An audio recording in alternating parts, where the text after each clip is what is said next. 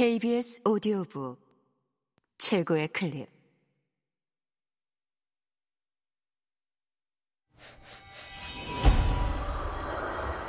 KBS 오디오북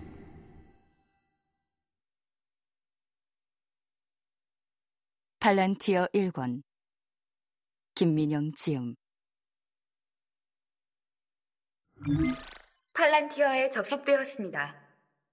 처음 접속이십니까?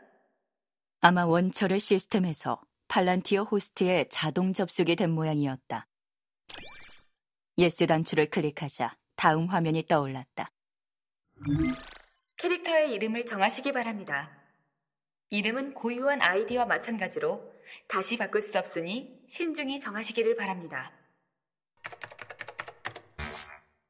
원철이 마르스라고 쳐넣자 이미 사용 중인 이름입니다 하는 메시지가 떴다. 토르도, 아폴로도 모두 사용 중으로 나왔다. 웬만한 이름은 다 마찬가지였다. 한참을 끙끙거리다. 소설 반지의 제왕에 나오는 인물 중 하나인 보로미르를 변형하여 보로미어의 이름을 치자. 이 이름을 정하시겠습니까? 하는 물음이 떠올랐다. yes라고 답하자 화면이 바뀌며 다섯 개의 단어가 떠올랐다. 인간, elf, dwarf, gnome, halfling. 종족을 선택하십시오 하는 설명에 원철은 마우스를 움직여 인간을 클릭했다. 또 화면이 바뀌었다. 전사, wizard, 사제, 레인저. 계급을 정하십시오. 소설 속의 보로미르가 전사였기에 원철은 전사를 택했다. 전사는 칼을 주무기로 하는 검사와 활을 주무기로 하는 궁사가 있습니다. 원철은 검사를 택했다.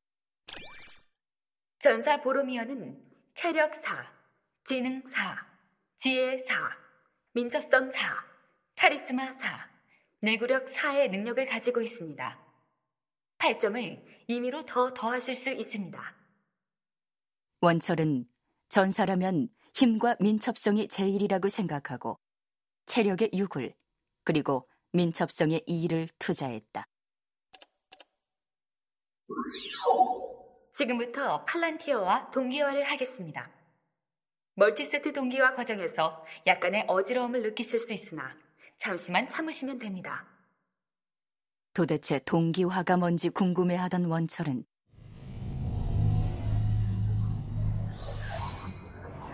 갑자기 윙 하는 소리가 나면서 세상이 빙빙 돌기 시작하자 자신도 모르게 발작적으로 의자의 팔걸이를 움켜잡았다.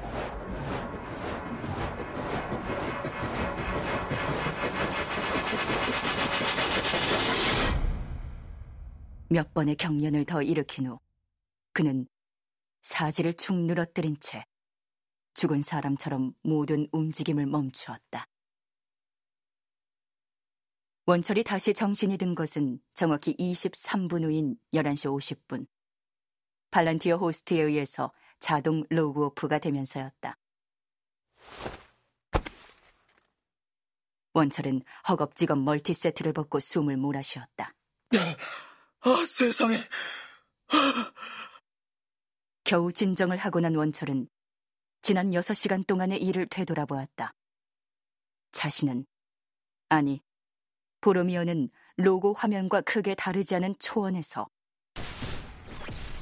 정갈, 거미 등과 작은 접전을 벌이며 브루이넨이란 성에 다다랐다. 거기서 전사의 기본 지식에 대한 교육을 받은 후 세 명의 다른 계급 멤버들과 작은 지하도를 탐험했고 거기서 시공쥐 두 마리를 죽이는 정과를 올렸다. 오 두카트의 은편을 벌었으며 처음에 들고 있던 나무 몽둥이보다 좀 나은 단검을 얻은 다음 날이 저물자 다시 지상으로 돌아와 초급 전사들이 흔히 그러듯 여관 마구간을 빌려 잠이 들었다. 그러자 게임이 끝나고 자동으로 로그오프가 된 것이다. 특이하지 않은 일반적인 온라인 게임의 첫판과 다를 바 없는 내용이었지만 원철을 흥분시킨 것은 이 모든 것이 자신이 아닌 보로미오로 겪은 일이란 점이었다. 보로미오로 접속해 있는 동안은 시각, 청각, 후각, 미각, 촉각 등 모든 감각이 철저하게 팔란티어에 의해 제어되었다.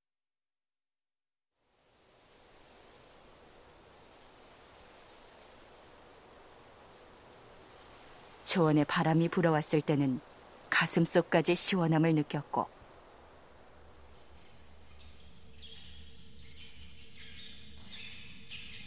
지하도에서 시공주에게 다리를 물렸을 때는 진짜로 다리가 아팠다.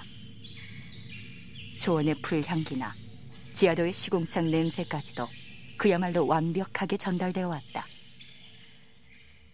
너무나 완벽한 감각 제어에 불의내는 날이 저물어 자동으로 접속이 해제될 즈음엔 자신이 노바의 프로그래머 이원철이란 사실을 거의 망각할 정도였다.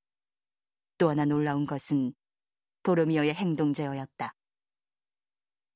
특별히 다른 조작이 없어도 걸어야겠다 생각하면 보로미어는 걸었고 몽둥이를 휘둘러야겠다 생각하면 몽둥이가 휘둘러졌다. 처음에는 모든 행동들이 다 굼뜨고 뻣뻣했지만 시간이 감에 따라 점차 자연스러워져 가는 것을 느낄 수 있었다. 놀랄 정도로 완벽한 가상현실이었다.